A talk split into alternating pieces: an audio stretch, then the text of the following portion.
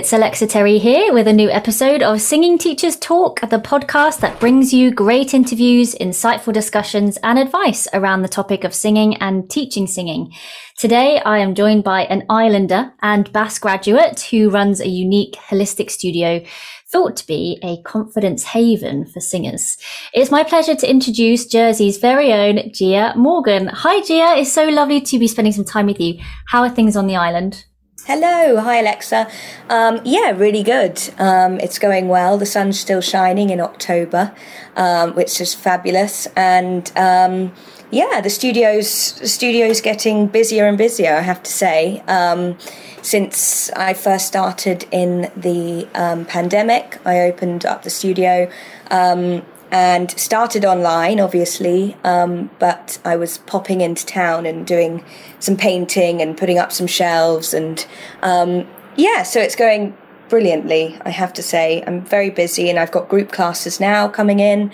Um, Earth Choir's on a little bit of a standstill, um, and I'll talk about Earth Choir to you um, uh, in a little bit. But yes, really amazing. Uh, great. And, you know, every time I see you, I'm just kind of in awe of of your studio space. I mean, I can see you with all your trinkets and things and your lovely brick wall. It's, it's quite uh, a unique space.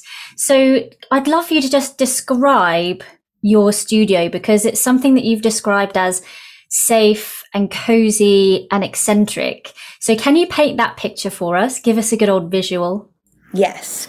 So I'll start off from the downstairs. Um, it's basically on the top of an estate agent's, which people wouldn't imagine. So it's quite magical when you walk up.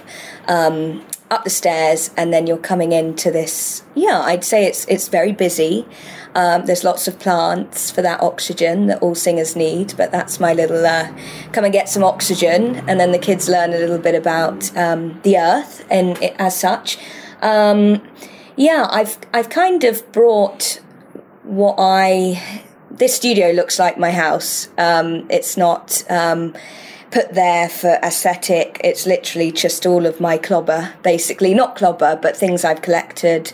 Um, trinkets and as you can see um, when you walk in here is um, lots of musical instruments on the wall that I've kind of collected and been given um, lots of crystals, which I'm going to talk about, um, candles, incense, just everything that kind of makes me me um, in here, colors, etc.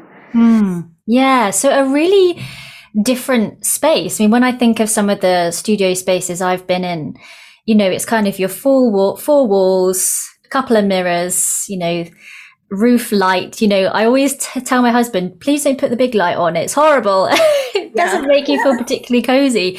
Um, so when you set up your space, I know you said it's kind of you in a room, uh, and it's very much what you like, your house kind of uh, inspiration.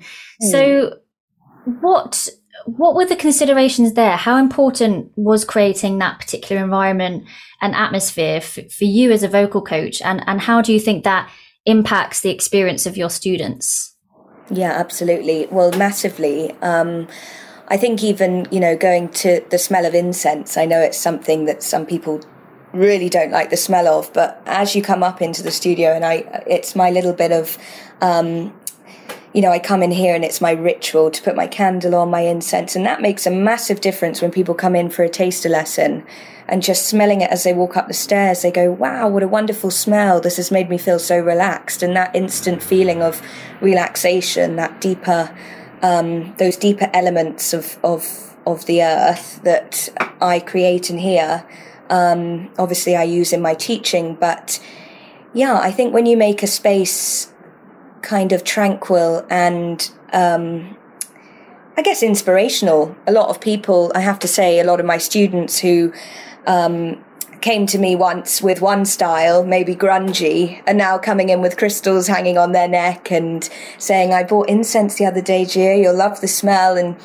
I think, yeah, these sorts of spaces that are really you and not clinical and bright and um, nothing there that's artistic um, really I guess, inspire your students even more so. Mm. Um, but yeah, it's, uh, I have to say it's a growing progress, but it keeps getting busier and busier. But um, yeah, it really does. Even the softness of the carpet, I've got a really soft carpet up here.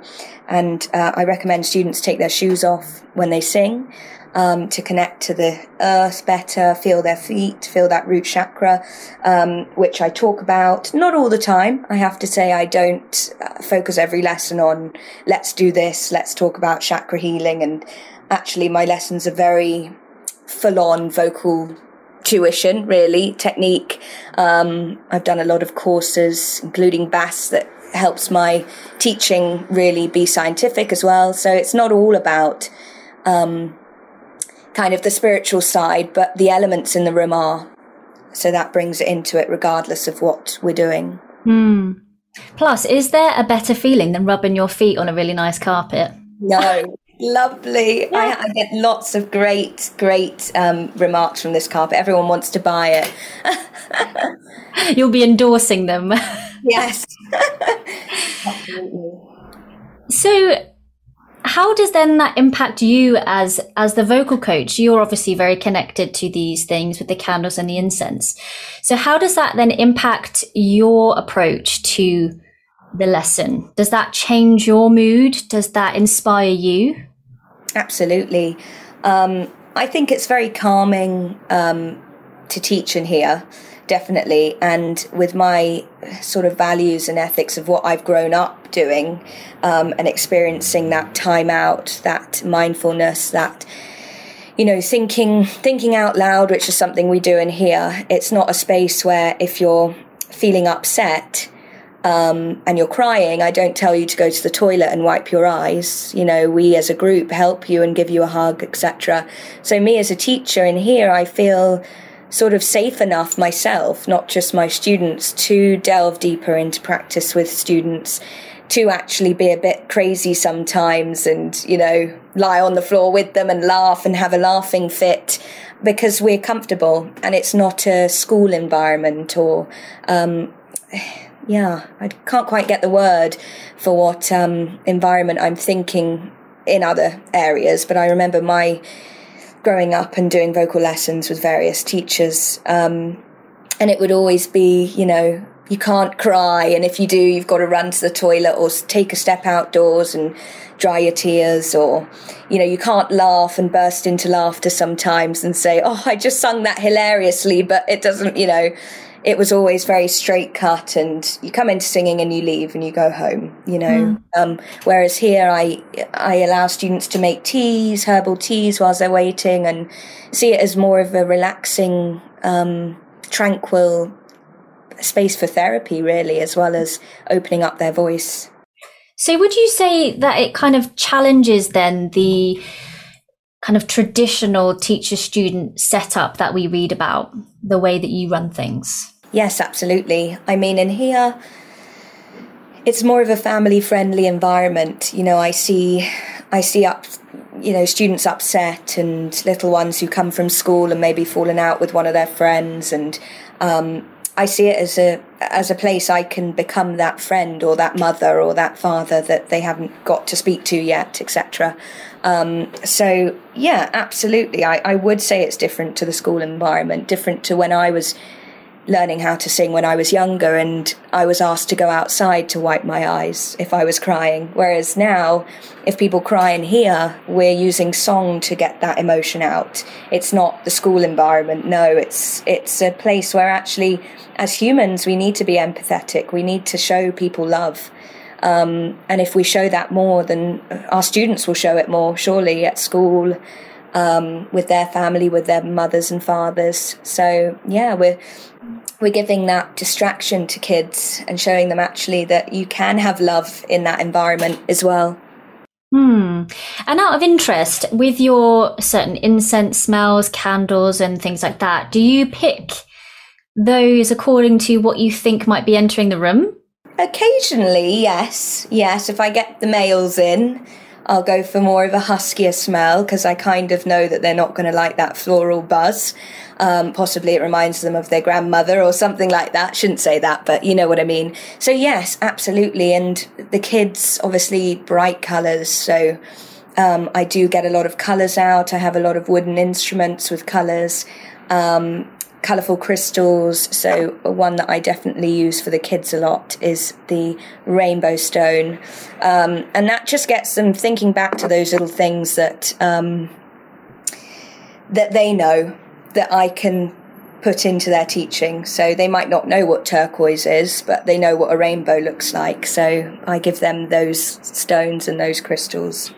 Oh, nice. So it's bringing like that kind of more tangible element to mm. what is so very much a sensation based task, skill. Absolutely. Actually, we do, uh, I do, I used to do baby classes um, for the mothers to come in here on the lovely carpet. Um, and I'd have lots of, I kind of like baby play um, and baby sensory, but I use sensory for students anyway in here because I think it's really important. For example, if a student is um, very nervous, suffers from anxiety, obviously the crystals are going to help them. You know, I give them a crystal to have something to distract and focus on, but also soft things soft cushions, bubbly cushions. Um, I've got a few in my room. Um, crochet, and I say, you know, put your fingers in the crochet whilst you're singing. And I think life is all about those those feelings and those elements and that. Um, I guess that distraction to nature, even. So yeah, absolutely. Hmm. I guess there's a. I feel like the biopsychosocial word has been like 2021 buzzword in yes. uh, in the vocal cosmos, if you like. Um, and we we've got a podcast with Stephen King talking a little bit about that, delving into that. But mm. I guess with these considerations, you know, putting certain smells in the room, textures for whatever they might be feeling, kind of is delving into that in a certain way, isn't it? Um, yes. More so in the maybe psycho section of that. Mm. Um, and I mean, I I had a had a successful lesson recently just by putting on a virtual fireplace on the TV. oh, really? Yes. yeah, odd. It wasn't anything that I, you know, planned ahead of time. I just thought, oh, you know, I know, I know this this person really likes the autumnal months, and they like fires and they've got um, you know fireplaces they've had they've got good memories of fireplaces and actually there was a sh- there was a shift in energy um, and i don't know whether that's because i was looking for the shift or whether there was a shift but I felt like it was actually a, a, good lesson, and I'm I'm deciding to pinpoint it on the virtual fireplace. So thanks YouTube for that. I love that. I love the virtual fireplace, especially when winter, autumn hits. It's so nice, and and the fishbowl. Um, but yeah, absolutely. I think it totally changes um, the mind of the student. It puts them out of whatever their worries are. Not all the time, you know, I can't say people walk out my lesson and are cured of depression, but um, singing, you know, singing with someone, singing out loud is healing um, regardless of what you're doing. But if you're more connected into that moment by whatever that moment incurs, whether it's whether it's you touching something or watching something, or perhaps thinking of that moment of emotion that is why you're singing this song. Um, I think it definitely plays a massive part in what comes out of the singer. Mm. Yeah, so I can, I like that. I need to get a projector now in here. That'll be the next thing up on your wall. Yeah. Uh, so some of the holistic approaches that you take involve, you know, as you've said before, singing barefoot, using crystals and alternative therapies. So before we delve into that, mm. um, I'd really be interested to know kind of how that came about in your life and what role that has played in, in your life experiences to now, if you don't mind sharing. Yes, absolutely. So, um, from a young child, I think my house has always been surrounded by um, sort of the homeopathic crystals, incense, good wholesome food, um, plants, gardening. My dad's a gardener and artist. Um, my mum's a dancer, was a professional dancer um, at the Royal Ballet and travelled the world. Um, so I've always had that creative side in the family, and my sister's an artist and lives in India. So um, I did a lot of traveling when I was younger uh, I left ACM and went traveling, and I sort of delved deep into practice there that I knew of. Um, but yeah, definitely from from a baby, there's always been in every picture a Buddha. You know, in every picture peace and om and every picture my dad has with his hands in a peace sign. So I think, yeah, I've, I've brought into the studio a piece of me. It's not an aesthetic that I'm trying to sell. Um, it's just, yeah. But the traveling definitely was one thing that um, I think taught me a lot about how I wanted to teach singing. Um, and that was the healing part and the part that heals lots of lots of people. The Egyptians many many years ago used singing and crystals even to heal the voice, the throat chakra. Um, and those were the blue ones that I often use quite a lot in the studio. So um, the aqua, aquamarine, um, turquoise, lapis lazuli. Um, so yeah, it's it's a big part of um, my growing up. Amazing. So let's let's delve into the crystals then and chakra. And this is something that hasn't been part of my life, so I'm totally learning here. Um, so can you just explain what the chakras are and kind of how and when you would apply certain crystals to certain scenarios in your studio?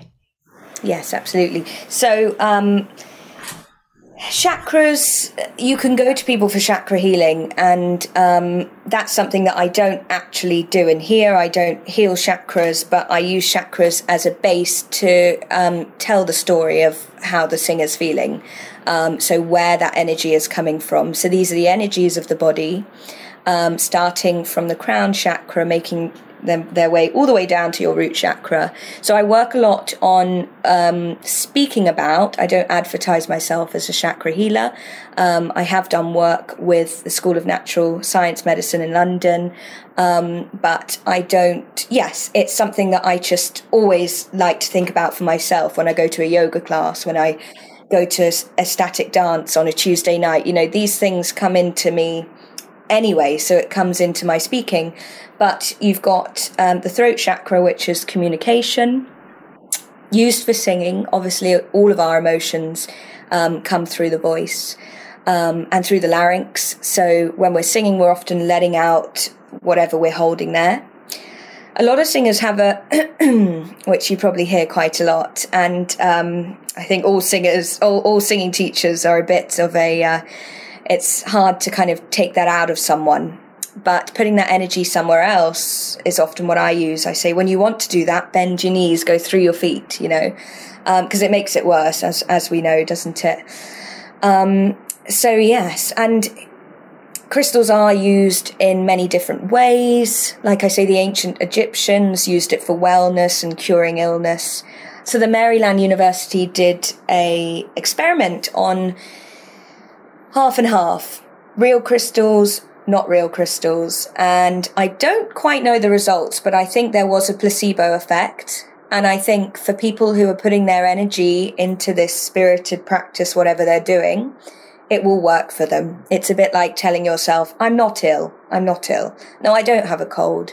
That will probably help your cold saying that. So, um, and I always tell people, no, you're not ill. Tell yourself you're not ill. And they, and they say that worked. You know, I went home and had a bit more of my echinacea and then I went to bed and woke up well.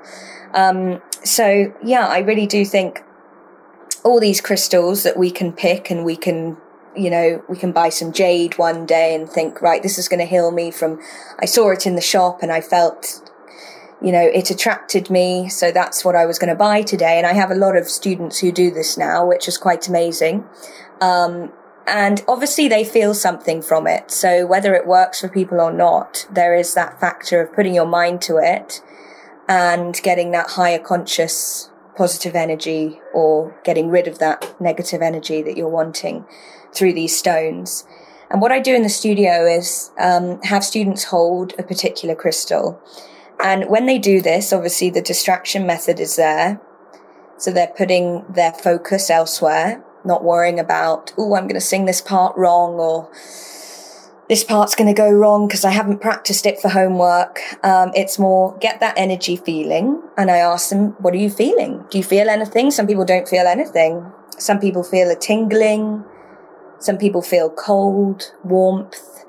And I think just having someone connect to those earthly um, uh, elements is special. I don't know how to explain it. It's just when you have a five year old telling you that they feel this this this energy coming from this stone is just for me it's amazing and it and I believe in it I do I, I I really do think if you put your mind to it and you affirm and you shed and you you know I don't know you you give your imbalances to life's energy it will give back to you um, mm. So it does work in teaching. Um, and I think everyone should try it. I think that could be your new little, um, try it on yourself, at, you know, at night and see if you feel anything from it. And I'm sure you, have you ever tried it? I don't think I, I have, you know, I, I remember that we used to ha- have like magazines as kids and this is a very kind of blurry memory. Um, and they used to send you, like whoever it was, the company used to send you a, a bag of little crystals. And I remember my sister having an amethyst quite, yes. I just, I remember this amethyst, but I mean, I, I never connected to it other than knowing it was part of a membership or something she got as a gift. Mm-hmm. Um, but no, but I, I can, I can understand, you know, putting your mind to something. And you know if someone tells you you know what you're going to go on stage and you're going to feel way more comfortable if you hold this thing mm. whether it works or not and you get the result well it's who gives a shit? You felt more comfortable right? Yes. so um, yeah it's not something i've tried personally um, but maybe i will. Yeah it's um, uh, amethyst is used for calming quite a lot so there are so there are different crystals for different sort of needs. Um, but I think you know you could there's there's so many out there now. Not now, they've always been there, but they're more accessible. For example, my years six, seven, eight, nines, it's a big thing at the moment is to collect crystals and to it's kind of a it's like a trend. Yes. That's yeah. It. Um, and it's great. I think they've got those little energy rings and they crack when, and you know, whether that works or not, I'm sure it does um, for them. I've never had one, but I can imagine it, it cracks in some sort of way with the heat from the hands. Um, I've never really had any of my crystals crack, but they've never been on my skin for that long. Um, stones, more so. And do you have um, a Himalayan salt lamp? Do you know what? I, I have loads in my house. I have about four because um, we don't have cats. They're not good for cats. But um, in here, no, actually. Um, just because my sockets, I wish I had more sockets actually, but I'm quite happy I don't because I think there's enough energy in here. yeah, I just read something about um, it was an article. I don't know where it was from. If I find it, I'll make sure I put it in the podcast um, description. But it was saying, I think it was back in 2018, that it was, I think it was the Himalayan salt lamps, which were one of Amazon's most mm. bought products or something. Yeah, I quote me on that. yes, well, I can imagine they've got lovely light. Um, and I love the Himalayas, so I think it, they're, they're a very peaceful. Um, they're a very peaceful light to have in your house. I definitely recommend having one in your bedroom, even you know when you're a long day of teaching, um, and just coming back to that calm. I think as teachers we need that calm as well. Um, I think there's so much energy we give, um, so much life we give to our students. Um, we need that time as well. I think, mm. don't we? So, what would be then your kind of top three most used or most successful crystals in your studio? Definitely for throat chakra would be the blue crystals. So you're looking at turquoise, aquamarine. Um, I'm wearing my aquamarine top today um, in this podcast, and uh, lapis lazuli. So um, actually, I, t- I did a little post for people. There's a lovely lady on Depop and Etsy who sells a little lapis um, necklaces, and it's just nice having it close to the throat chakra. That's that's the that's the healing crystal for that chakra. Um, any blue or green colors, bluey green, um, that will bring that communication and that um, yeah. So definitely blue. Um, even if you see anything that's blue, that's a crystal, I think that will work. It's that colour that's sort of a bit like purple is the colour of calm. And um, so, yes, all of the blues, lapis, definitely, lapis lazuli. Okay, great, great. So, because of your involvement here with the alternative healing, um, do you find that you attract particular clients with particular obstacles or experiences or, or problems? Is there a pattern or is it kind of just anyone kind of comes in? At the moment, um, I mean, I teach lots and lots of different people from most of most most people want to sing so i don't get people in here who aren't singers and just want to come in and enjoy the vibe. Um, they definitely want to sing. Perhaps I attract more people who want a safer space and a place of no judgment because that's what I, I, you know, they, as people know me in Jersey, it's quite small. Um, they know me as being open to that, um, open to people coming in, even if they can't sing, but they want that life from me. Um, so yeah, I definitely, I mean, a lot of school kids, um, a lot of adults, adults who are in bands, adults who are recording, DJs. I teach quite a lot of personal trainers. Um, I teach about five personal trainers out of about 60 students. Um, so that was quite, that's quite a high number. I'm not sure if there's just lots of personal trainers in Jersey, but they like to work on their voice because they're using it a lot. Um, so yes, I'd say different, different people, but I, yeah, I don't have people who who just want the healing aspect because obviously I am still a, a, you know a singing studio. Mm. Yeah, so it's you know as you say you use the scientific pedagogy as well, you know as your your main basis of stuff, and this other considerations is coming from your life experiences and your background and your beliefs and and the power that you believe it can you know benefit people. Yes, for sure, for sure. Especially when I was in India and Bali, um, I went on many retreats. I, I didn't actually pay for them. I, I met a guy, Puno Wazu, um, and he took me there. He heard my voice and he said, "You must come and sing." And we did Bhakti healing and and uh, Kirtan meditation, where it's singing um, and meditating, um, and the Gua sha as well that I wanted to talk about is um, really good for throat, um, the throat massage. So just something that I wanted to get in there today is um, that's another crystal, and this one's great. Um, jade, sorry, you can get it in amethyst as well. Um, rose quartz, sorry and that's um, that I that stemmed from my sister asking me to get one. She says, "Gia, you'll really want one for your face. It will plump it up, you know." And um, and I actually use it here on my neck. So I'm going up and down my neck with the gua sha. Obviously, you're pulling it like that, um, and it's a fabulous tool. So I think every singer and singing teacher should should invest, even if you're not into the crystal thing. Just get a nice rose quartz or jade. Jade's more sturdy. Um, but that for a little vocal and larynx massage is really good for the jaw as well. Amazing. Um, so at the beginning, you kind of mentioned your earth choir and, um, you know, getting your feet into the ground. So how does that, how has that impacted your students and your, your choir, you know, kind of getting down into their roots? And um, what was the inspiration with earth choir? So the inspiration was singing in a group because um, you know, going back to when I was traveling, I knew how healing singing was as a group, emotionally um, letting go, getting into that that trance of vocal, where you're not really thinking about vibrato, tone, texture, anything. You're just singing, and it's coming straight from the heart through the feet. Um, so that was my inspiration. That was where I said, I need to do this and I need to do it in Jersey. There are lots of lovely dance groups in Jersey that use um, the same sort of thing, so shamanic and ecstatic dance. And I just knew there was a place for me here to do something.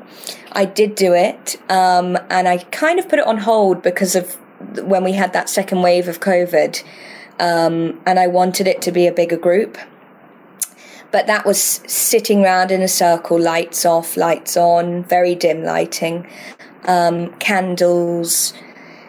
And we started off with tribal music, whatever that was, whether it was Indian or South American. And we'd chant whatever came out our mouth. So at times we would do a vocal warm up, you know, and then um, after or before.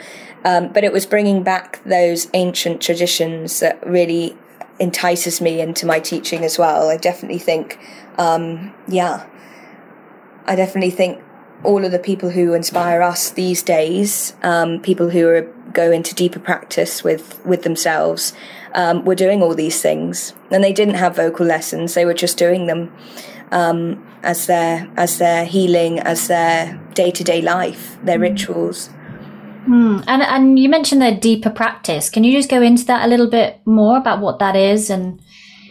Yeah, so the feelings of of of the feelings you get when you're singing, um, the feelings that are coming through your head, through your body, um, you know, ecstatic for some, nerve wracking for others, and it's understanding it's becoming conscious of that feeling, and um, some people it takes people on journeys some people see their past and their future and so the deeper practice is the affirmations as well and the deeper consciousness into how you're feeling when you're singing. So for example with students as well which i haven't touched upon yet um, but i'm sure you see on my social platforms is affirmations. So for younger students to affirm to themselves i love my voice. You know i am good enough um, and all of these things play a massive part into deepening their knowledge of themselves, their healthier outlooks, their um, confidence.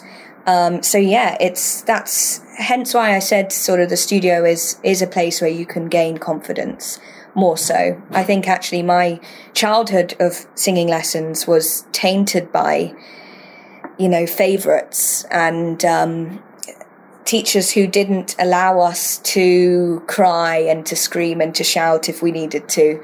Not that, you know, many of us would, but it was very structured and textbook. Whereas I think the deeper practice is allowing that to flow out, allowing people to express more. Is affirmation that you do, is that linked with any work that you might do on manifestation? Yes. Yeah. Mm-hmm. So you can manifest through your affirmations. Um, and manifesting, I mean, even coming to a singing lesson, you're manifesting for yourself. You're giving yourself that opportunity to learn, to sing, to open. Um, so, absolutely, affirmations are a key to success because you're believing in yourself. And the only person who can really believe in yourself is yourself um, fully because uh, it's you who steps forward and does whatever you do. Um, so yes, I, I, think manifesting is something you can do as well as affirm. Oh well, Gia, it's a dream to talk to you, and uh, I look forward to all the things you put up on your social media. It's uh, really interesting. Um, so thank you so much for giving me your time, um, and I'll speak to you soon. Thank you. I'll speak to you soon. Thank you so much.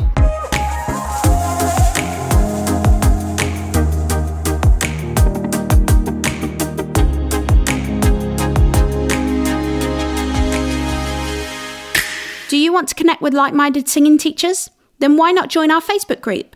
It's a great place to discuss your teaching, ask for advice, and share what you've learned. You can find our group by heading to our Facebook page forward slash BAST training, B A S T training, and clicking on the group tab. See you in there.